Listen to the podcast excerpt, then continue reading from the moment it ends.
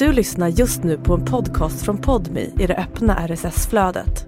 För att få tillgång till Podmis alla premiumpoddar helt utan reklam, prova Podmi Premium kostnadsfritt. Ladda ner appen i App Store eller Google Play. Sen när jag kom in då till avdelningen och korridoren är ju ganska smala, vad är de, två meter breda. Och då är det dörrar på varje sida där intagna bor. Och då var det alla från varje sida alltså bankade på dörrarna och bara grattis, grattis. Åh, nu har du blivit mamma. De visste ändå att jag behövde det också, du vet, att känna lite glädje i, i min sorg då.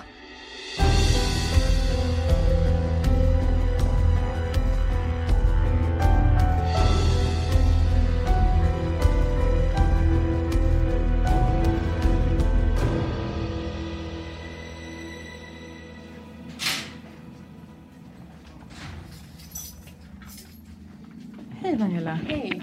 Slå dig ner. Tack, tack. Du lyssnar på Bakom galler.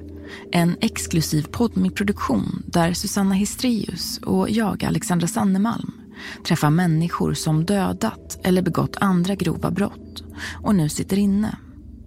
Hur hamnar man egentligen där? Och hur ser vägen tillbaka ut? I det här avsnittet intervjuas Daniela Pedersen som just nu avtjänar ett treårigt fängelsestraff på anstalten Ystad för rån. Under många år har hon åkt in och ut från landets anstalter. Och för två år sedan födde hon en dotter samtidigt som hon avtjänade ett fängelsestraff. I det här avsnittet berättar hon mer om hur det är att bli mamma på anstalt och så om missbruket, återfall på fängelset och om hur hon ser på framtiden. Vi varnar känsliga lyssnare för starkt innehåll. Jag heter Daniela Pedersen, är 25 år gammal och sitter på anstalten Ystad för två rån, tre utpressningar, misshandel och våld mot tjänsteman. Anstalten Ystad är ett kvinnofängelse av säkerhetsklass 2. Alltså en lite lägre säkerhetsnivå. Runt om anstalten löper höga stängsel med taggtråd. Längre in på området kan man skymta en gräsmatta, en basketkorg och två bänkbord. Vi har fått ett av de lite större besöksrummen inne på anstalten för dagens intervju. Härifrån brukar man hålla häktesförhandlingar på länk och i rummet finns en stor tv i en box av plexiglas. Ett runt bord med fyra stolar och ett vitt tungt tyg som döljer en vitmålad tegelvägg. En väggklocka tickar i bakgrunden. Jag har fått ett personlarm, men personalen tror inte att jag kommer behöva det.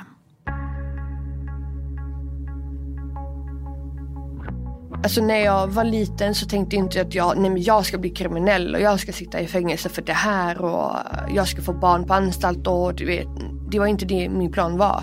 Min plan var ju att jag skulle ta mig ifrån det negativa som hände under uppväxten och ändå göra något bra med mitt liv. Men på något sätt så gick inte det. Alltså den världen jag har levt är ju äta eller ätas liksom. Vi har ju haft brevkontakt i några månader och under brevkontakten så har du dels flyttats två gånger Mm. mellan anstalter och sen så isolerats några gånger som jag förstod det. Isolerat en gång i sex veckor. Vad var det som hade hänt då? Jag slog en personal. Eh, Det började då med att jag bråkade med en annan intagen. Och sen så tog då några personal in mig till ett fikarum på jobbet då i Hinseberg och skulle, ja, men skulle lugna ner mig och sånt. Eh, Men eh, då var det en, om jag får säga det själv utifrån mitt perspektiv, att det var en väldigt oprofessionell personal. Och hon eh, hade en viss blick som jag eh, har sett när jag blivit misshandlad i, när jag var barn och sånt där. Och jag, jag vet att det helt plötsligt så bara blev det svart och jag flög på henne. Daniela är 25 år. Första gången hon dömdes för brott var hon 16. Då handlade det om narkotikaförsäljning och straffet blev ungdomsvård. Alltså, jag är en väldigt positiv, äventyrlig person. Eh, men man har ju haft det tufft. Eh, ja. På vilket sätt har du haft det tufft? En tuff uppväxt som har lett mig till gatan. Liksom, självförsörja mig med försäljning och lite sånt. Vill du berätta hur det har varit eh, uppväxten? Den har varit tuff. Eh, övergrepp och misshandel och sånt där. Så jag stack hemifrån när jag var 14. Eh, och eh, ja, hade inga pengar och jag vägrade komma hem. Så jag eh, började med att jag tigga på gatan och sen så kom jag in då i drogernas värld när jag var 15. Eh, och började röka på och började sälja. Mm. Hur var det då att som så ung person liksom lämna hemmet och liksom hamna på gatan på det sättet som du beskriver? Eh, det var läskigt. Jag var ju bara 13-14 när jag började rymma hemifrån och ja, man blir utsatt av människor och ja, det är, dagens samhälle är inte det bästa. Och det var det inte heller för då, tio år sedan. Så det har varit tufft. Vi säger nu om jag hade fötts i en, alltså med bättre förutsättningar, inga, inga övergrepp och sånt så hade jag kanske inte sökt mig tror jag till just de där människorna för man bedövar ju allting som man har inom sig med tanke på att jag har inte gått till någon terapeut eller psykolog. Liksom jag, har ju, jag har ju mått så dåligt då. Eh, mer när jag var yngre då. Eh, så jag har ju börjat missbruka just för att dölja det här och det var liksom Jag tyckte det var kul liksom. Jag mådde ju bra för första gången liksom. Hur utvecklar sig det här droganvändandet då? Ehm, ja, det går ju från det ena och det andra. Först börjar man röka på, sen så blir det amfetamin, sen blir det MDMA, ecstasy, mycket alkohol. Och sen så fick jag ju då LVU när jag var 15 och ja, haft väldigt vagabonderat beteende. Stuckit hit och dit och ja. Jag har ju kikat på dina papper och som du säger, du blir ju LVU-placerad när du är 15 och hamnar i fosterfamilj eller mm. familjehem sen. Mm. Eh, hur har den här tiden varit för dig? Nej, det var inte, det var inte lätt. De kallade mig liksom ett jobb. Eh, och ja, det kändes inte bra. Komma till en familj med mina problem, med min uppväxt och jag hade väldigt mycket ilska och aggression och ja, så det, det var inte lätt. 2013 så döms du sen för narkotikabrott mm. till ungdomsvård. Mm. Eh, och efter det så har du ju fått flera domar på dig som du berättar. Mm. Eh, kan du berätta lite om den här tiden? Ja, det, alltså det jag säger om den tiden det var väldigt kaos. Eh, jag hade precis då berättat för min familj vad jag har varit med om. När Daniela är 15 berättar hon för sin familj om vad som har hänt när hon var liten. Om våldtäkterna och övergreppen som hon blivit utsatt för som barn. Hon gör flera polisanmälningar, men samtliga läggs ner eftersom det gått så många år sedan händelserna och det inte finns tillräckligt med bevisning. Under övergreppen så blir jag tillsagd att om du berättar detta för någon så dödar jag dig. Jag dödar hela familjen. Så liksom, det var inte så att jag klarade av att berätta liksom. Där jag sa liksom, ja men jag blev utsatt för övergrepp. Men de ville att jag skulle berätta mer detaljer och det klarade inte jag av. Det är, liksom, det är jobbigt för vilket sånt offer som helst liksom. Så Eh, men det blev en utredning. Eh, personen eh, blev ju eh, häktad i två dagar och sen så blev han ju släppt brist på bevis och sen så lades det ner. Så det var verkligen sån, eh, ja man ville ju ta livet av sig, man mådde inte bra liksom. Jag försökte liksom be om hjälp men det kändes inte som att jag Myndigheter tog mig inte på allvar. Eh, polisen när jag försökte anmäla de här övergreppen tog mig inte på allvar. Och, ja. Så drogerna blev min trygghet.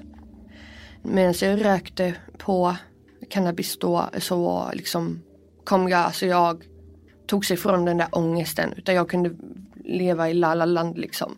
Eh, och det var skönt. Att istället för att sitta med det här trycket över bröstet och bara, ja men jag vill ta mitt liv liksom. Så det, ja men det blev min trygghet och min hjälp då att klara av det vad jag varit med om. Sen så berättade jag för mamma då när jag var 18 att mamma jag har börjat med kokain. Och tillsammans sa hon vi, vi kämpar då för att du ska sluta. Ja. Och hur gick det? det gick inte bra, jag var inte redo eller så. Jag ville ju hellre ta droger och komma iväg än att typ prata med psykolog som jag blivit rekommenderad och sånt. Det är lättare alltid att fortsätta med missbruket. För att när man väl, får, när man väl tar den första blosset på holken eller när man tar den första linan så känner man shit, wow. Är det så här det känns som att må bra? Eh, men man vet ändå att i slutändan när drogerna går ut i kroppen så mår man ju skitdåligt igen och då försöker man fylla på det och sen är man där nere i den onda spiralen där man måste ta jättemycket hela tiden.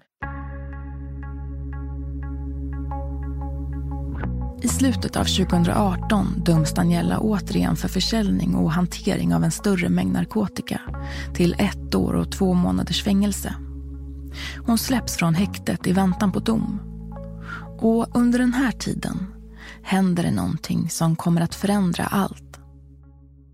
Då blev jag gravid. Då efter jag hade fått den här domen och jag ställde inte in mig. Delvis för att när jag fick veta att jag var gravid var jag jätterädd. Liksom, eh, man har ju hört om folk som får ha sina barn på anstalt och men sen så tänkte man ändå, nej men socialen kommer ta henne, socialen kommer ta henne liksom. Så jag var ju jätterädd. Ehm, och då gömde, gömde jag mig liksom, eller jag höll mig borta från eh, problem liksom där jag kunde stöta på polisen. Ehm, och tiden gick och tiden gick och magen växte och magen växte. Ehm, och sen så började jag bråka då med min dotters pappa jättemycket. Och så stack jag då en dag från lägenheten. Då åkte jag upp med en, en vän då till Falkenberg. Och då hade jag bestämt mig, nej men imorgon ska jag ställa in mig då på anstalt och jag skulle kontakta socialen och berätta att jag var gravid och hur man skulle ja, ta det därifrån liksom. Men eh, en kväll, dagen innan jag ska ställa in mig, så knackade på dörren. Eh, jag och den här killen sitter då i soffan och jag säger, jag får en konstig magkänsla. Jag säger till honom, öppna inte. Eh, och han, han öppnar inte men han bodde då med en annan vän i lägenheten och han var ju närmast till dörren så han gick och öppnade. Då kommer det in en person och hugger den här killen. Med sju knivhugg typ. Och jag fattar ingenting, jag förstår inte vad som händer. Och jag ser ju bara några handrörelser mot kroppen. Sen så är det blod överallt då. och sen så kommer då polisen. Eh, och då har jag ju fått prata med SOS Alarm. Eh, och eh, jag räddade då den här personens liv. Eh, med tack vare att jag plastade in runt magen. Där det var mest knivhugg då. Polisen kommer, de känner igen mig. För jag har blivit tagen väldigt mycket där i Falkenberg. Um, och de kör mig till häktet i Göteborg. Då var jag i sjätte månaden. Där får jag vara i fyra dagar. Uh, och sen så, jag visste att jag hade plats på anstalten Sagsjön. Um, och sen så kör de mig dit. Ehm, jag blev ju orosanmäld. Både för, från polisen och från anstalten. Hur är det att vara gravid då på anstalt? Um, alltså det var ganska bra. Eh, tjejerna, um, in, andra intagna då tog väl hand om mig och gav mig extra frukt och ja, de gödde mig verkligen. Du vet, magen ska växa, barnet ska växa och sånt. För jag var ju lite underviktig. Um, för att jag uh, hade en väldigt kaosartad graviditet. Jag spydde ju typ 23 timmar om dygnet i sex månader. Um, vilket är väldigt ovanligt har jag hört men det hände mig. Um, så när jag, jag fick bra vård och det var bra personal och de hade planerat min förlossning också inne, i det, alltså verkligen alltså anpassat förlossningen, vilka som skulle vara med på den efter mitt behov och vad jag, vad, vad jag varit med om att inga män skulle vara med och sånt där. Så, men det var faktiskt det var jättebra. Alltså, det var faktiskt eh, bättre än vad jag trodde att vara gravid i en anstalt. Hur ser själva planerandet ut för förlossningen? Alltså jag hade ju var ju hos mödravårdscentralen varje vecka då eh, och då hade jag en jättebra barnmorska där som eh, vi planerade att jag skulle ligga i ett bad eh, innan förlossningen ehm, och ehm, ja, ha lustgas och epidural då eftersom jag är så rädd för smärta. typ. Eh, jag var livrädd för att föda. Ville egentligen göra kejsarsnitt men eh, det vill de helst inte. Eh, de märkte typ på en, de märker typ på en om man, om man ändå klarar av att föda. Sånt där. Ja men ehm, ja, det var ju planen då. Och där ganska snabbt tror jag att jag kom i kontakt med socialen. Och de eh, frågar mig om, eh, om jag, vart jag vill att min dotter ska vara, om jag har någon familjemedlem och jag hade inte kontakt med min familj då. Eh, så jag ehm, jag sa nej, jag har ingen anhörig, alltså någon anhörig som kan ta hand om henne. Men då sa ju de eh, på anstalten, eh, personalen då, att jag skulle få ha henne. Så jag fick ju en stor cell med, eh, alltså vad heter det, skötbord och sånt där och plats för en spjälsäng och sånt där. Men helt plötsligt så när jag pratar med socialen så säger de nej men vi vill placera min dotter då i familjehem. Och jag hade inget annat val för att jag ville ju ändå samarbeta med socialen för att ha de bästa förutsättningarna att få hem mitt barn. Så då sa, skrev jag ju på papperna.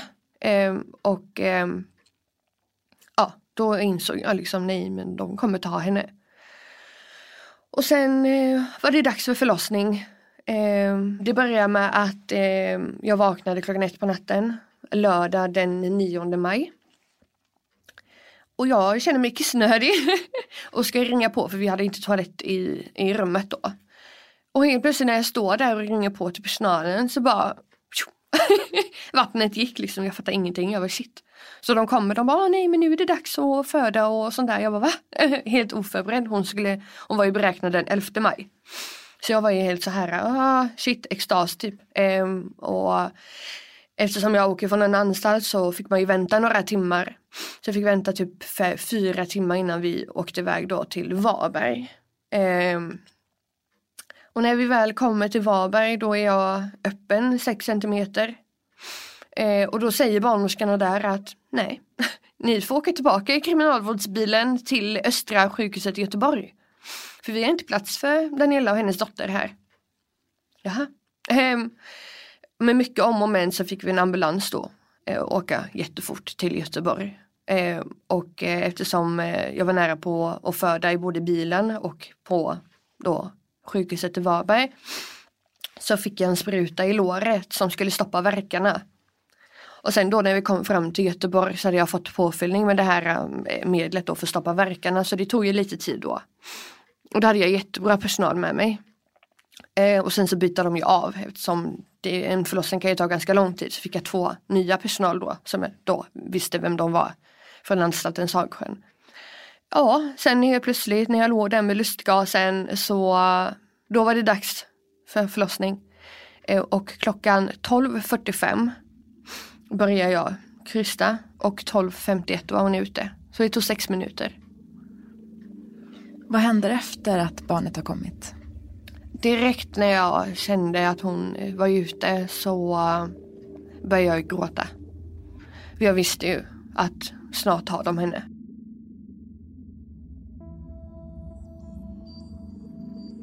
Det var väldigt jobbigt. Ehm, jag ska försöka inte bryta ihop Nej men det var väldigt jobbigt. Ehm, och jag hörde inte henne skrika. Så jag fick ju panik direkt och jag har ju varit jätterädd för så här plötslig spädbarnsdöd och att föda dött, dött för ett barn. För jag satt ju med några tjejer som de hade varit med om det liksom. Så jag var ju jättepanik. Men så började hon skrika och ja. Eh, och sen fick jag vara med henne i tio minuter eh, innan barnmorskan ryckte henne ifrån mig. Mm. Men då, de tar barnet eh, och sen så, vad hände med barnet då? Hon var ju kvar på sjukhuset i tre dagar och sen så kom ju socialen till sjukhuset och eh, eh, då jourhemmet, jourfamiljen. Så hon var ju där i tre dagar. Jag åkte hem efter sex timmar efter förlossningen. Åkte jag tillbaka till anstalten. Eftersom jag inte fick träffa henne mer från barnmorskan. Mm. Och hur var det att komma tillbaka till anstalten då utan barn? Alltså jag, både jag och personalen bröt ihop. Eh, jag satt och pratade med en kvinnlig personal och hon sa till mig kämpa nu, kämpa nu för henne och hon bröt ihop för hon tyckte det var så sorgligt och de såg ju på mig, jag var helt förstörd liksom. Inte ens tio, alltså tio minuter med mitt barn liksom. Det var verkligen Jag har inte kämpat för att bli mamma för det här. Så det var jättejobbigt. Men sen när jag kom in då till avdelningen och korridoren är ju ganska smala, vad är de, två meter breda. Och då är det dörrar på varje sida där intagna bor. Och då var det alla från varje sida, alltså bankade på dörrarna och bara grattis, grattis. Bom, bom, bom, bom. Åh, nu har du blivit mamma. Du vet sådär, de verkligen de visste ändå att jag behövde det också, du vet att känna lite glädje i, i min sorg då. Eh, ja, så det var, det var jätte, jättehäftigt. Jag hör bankandet fortfarande än idag i, i mitt huvud. När Daniela kommer in till sin cell igen, bara några timmar efter att hon fött sin dotter på sjukhus, ställer hon sig vid fönstret och öppnar vädringsluckan. Genom den kan hon prata med sin bästa kompis i cellen bredvid. Hon bara åh och sånt och säger jag var helt slut, jag varit vaken i liksom ja, jättelänge, mer än 24 timmar tror jag. Men jag envisades. För på förlossningen så tog vi bilder med mig och mitt, min dotter då. Ehm, och eh, då var personalen snälla, de hade förberett en sån utskrivsmaskin. som man kunde få så, som att man framkallar foton hos en sån där uh, fotoframkallare typ. Um, så jag envisades, jag bara jag kommer inte gå och lägga mig förrän jag har fått bilderna. Uh, och sen så fick jag bilderna fyra på morgonen och då tittade jag på henne och så somnade jag. Ja.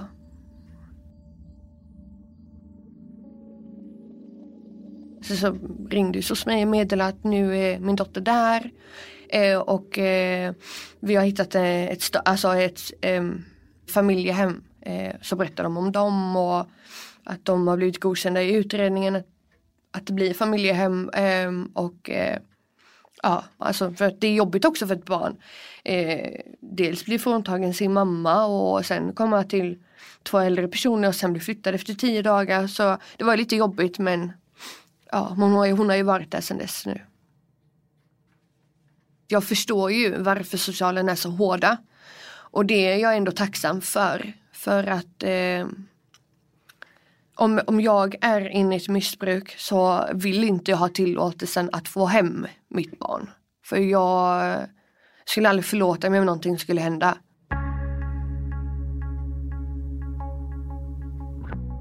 Efter att Daniela avtjänat sitt straff släpps hon från anstalten och återgår till ett liv med missbruk. Du sitter ju bland annat då för rån. Mm. Är det här ett sätt att då finansiera det här missbruket? Alltså det var både ja och nej. Daniela säger att motivet delvis är pengar. Men enligt henne så handlar det också om hämnd. Hon berättar att hon som barn har blivit utsatt för sexuella övergrepp och känner att hon aldrig har fått någon upprättelse. De här personerna som jag rånade, jag eh, visste att de här personerna tände på yngre personer. Så det var liksom min revansch typ på något sätt att ja. Sen så var det ju också för pengarna då till droger såklart men det var också för att ge tillbaka lite och att få alltså försöka att få några sådana personer ut i världen att de inte vågar göra något sånt igen. Och hur fick du reda på det då, att de tände på yngre personer? Eh, man la ju upp ett fake-konto då på någon sajt eh, och sen så sa man då att man var yngre eh, och eh, ja, de skrev i konvers konversationen att de gillade det och, och så vidare. Så då blir man ju arg, jag blev arg. Daniela gör en plan för hur rånen ska gå till. Nej men det börjar ju med att eh, jag eh, bara fick en dille eller en idé i huvudet om att eh, på något sätt för att ändå försöka må bättre i mig själv. Att försöka hämnas. Och eh, ja, med det livet man har levt så har man ju hört lite om olika sajter och sånt där. Och där, där har man ju hört att ja, men det finns män som gillar att träffa yngre personer, mindreåriga och sånt. Så jag vet inte, mitt i när jag var påverkad så jag bara ah, okej, okay, jag ska skaffa en fikprofil och ta hit dem. Så då blev det att jag skapade den här fikprofilen, fick kontakt med några stycken. Bokade då träff med en av dem. Eh, och sen så jag kan ju se ganska ung ut om jag inte har smink. Så jag var ju osminkad och gjorde mig lite så flickaktig och gick och träffade den här personen, trodde den här personen till lägenheten. Eh, och han ville ju, ta, han ville ju betala för sexuella tjänster. Eh, men det han inte visste var att det skulle komma in 300 personer i lägenheten. Eh, och där kommer de andra tre in. Eh, och jag spelar ju sådär ett ovetandes typ. Eh, och så kom de andra in och med kniv och hota och vi, sen ja, slog vi han och ja, liksom sa till honom att vad, vad håller du på med? Eh, tror du att du skulle få sex med en minderårig här? Nej, nej, nej. Liksom. Tvingade honom att föra över pengar från telefonen, alltså allt han hade på, telefon, alltså på sitt konto då. Sen misshandlade vi honom. Och sen så fick vi, skickade vi iväg honom. Så, ja. Vad tänker du under tiden som den här misshandeln pågår? Alltså jag uppmuntrar ju dem eh, fortsätt slå honom för jag blir ju så arg. Jag blir helt inne i vad jag själv har varit med om. Liksom. Jag vill ha, ja, mer liksom payback typ. Eh, så jag, ja men jag mår ju bra, man får ju en kick. Man känner yes, där fick du typ. Du gick rakt i min fälla liksom. Mm. Och vad hände sen då? Ni eh, skickar iväg honom. Mm. Eh, vad gör ni efteråt? Sen så fortsätter vi med vård. Skrattar och säger hur bra det gick och det fick han och hoppas att han inte vågar göra något sånt igen. Att han tänker sig för. Ehm, ja, sen så fixar man ju ja, cannabis då, rökte, festade och sen så letar man efter nästa eh, rånoffer då. Finns det inget samvetstvivel kring det här? Nej. Nej. När det gäller sånt är jag iskall faktiskt. Hon åtalas och döms till tre års fängelse för den här misshandeln. Det är det här straffet som hon nu avtjänar på Ystad anstalt. Ja, det börjar med att eh, upplåsning är klockan mellan 07.00 och 07.15. Då kommer personalen knacka på sig god morgon och låser upp dörrarna. Då går man upp, man gör sin morgonrutin, du vet, men det kommer alltid en frukostvagn. Eh, äter man frukost om man vill det, förbereder sig och, och sen så 08.50 ska man stå vid ytterdörren och gå till om du har träning, om du har skola, om du har jobb liksom. Eh, och då går man och jobbar eh, till eh, typ 10 av 11, sen är det lunch, promenad, sen 13.25 så är det tillbaka till sys sysselsättningen då. Och sen så slutar vi 10 över 4. Min cell, eh, den är väl typ 10 kvadratmeter stor. Jag har en eh, separat badrum, alltså i rummet om en dörr. Så, som, som ett litet badrum med toalett och handfat. Eh, och sen framför sängen har jag en eh, hylla med en tv. Och precis intill sängen då vid huvudet så har jag skrivbord, radio, bordslampa, ja, pennor och pysselbox och målarböcker och sånt där. Får man ha privata saker på rummen? Ja, du får ha plattång, hårfön, eh, CD-skivor, pennor, böcker, ja, smycken, smink. ja. Jag måste fråga, du ser ut som att du har ett ganska nyfärgat hår. Ja. Har du gjort det här på anstalten? Ja, jag köpte två intensiva röda hårfärger nu i lördags och färgade.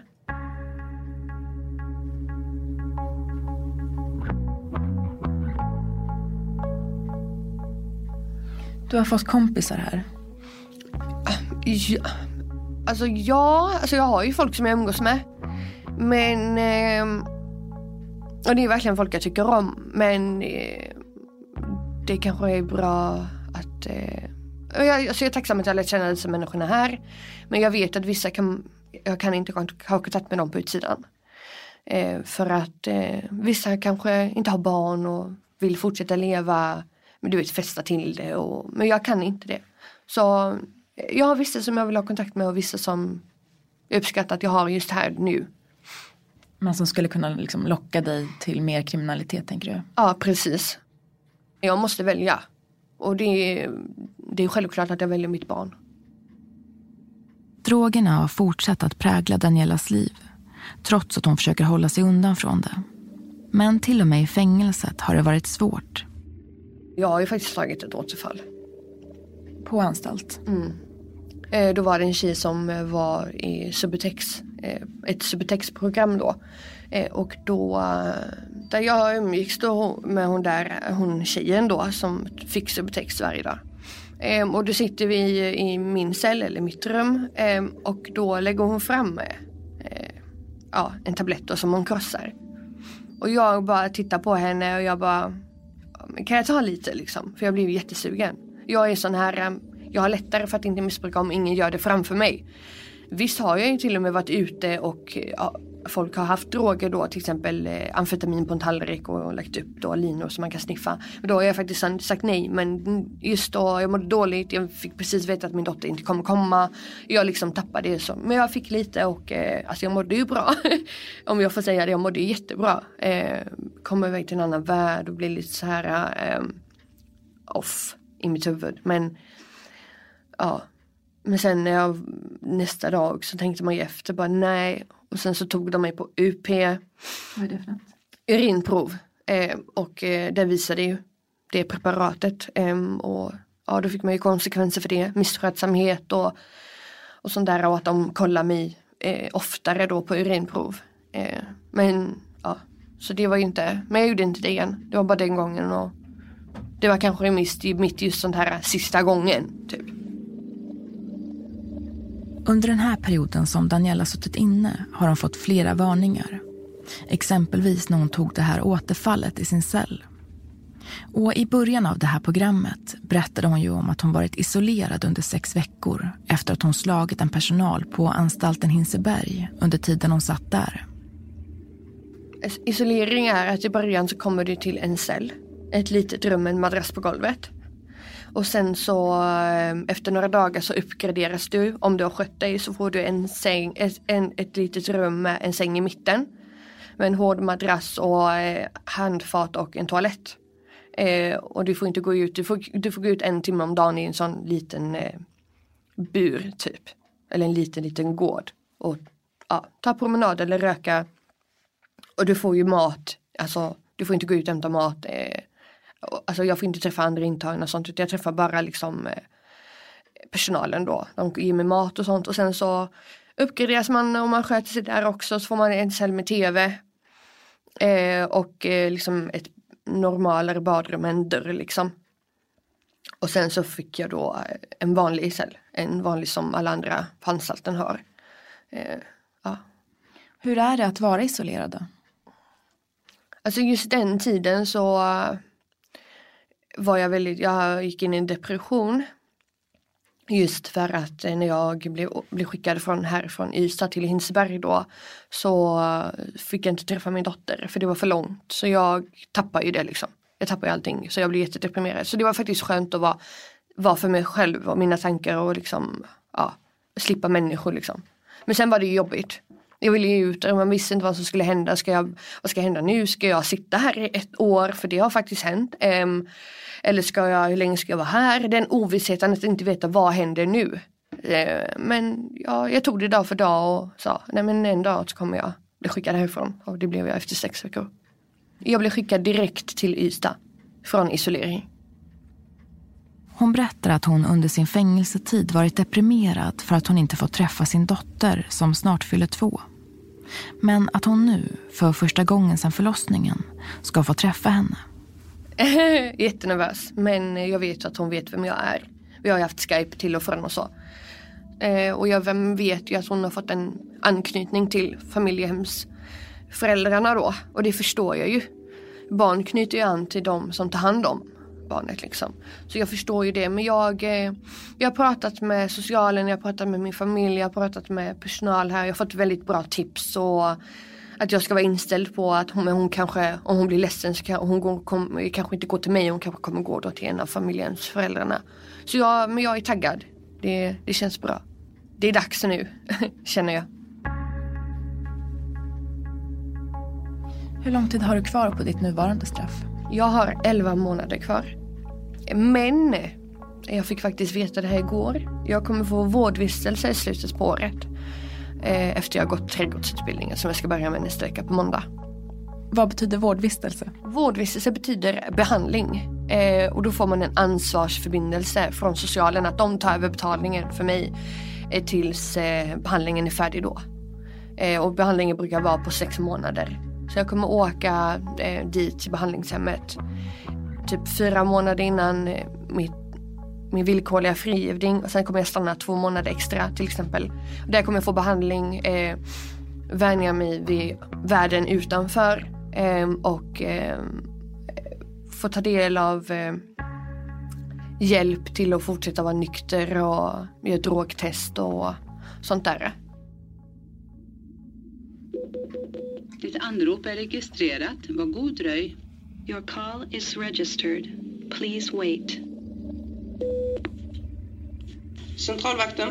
Hej, vi är klara här inne. Ja, jag ska tillkalla person. Hur ser du på framtiden? Ja, framtiden. Eh, jag har min dotter. Jag lever ett eh, som jag brukar kalla det, Svenssonliv. Går och jobbar, tar hand om henne, eh, försörjer mig då på ett vanligt jobb, eh, lagligt, betalar skatt. eh, ja, men jag, jag och min dotter.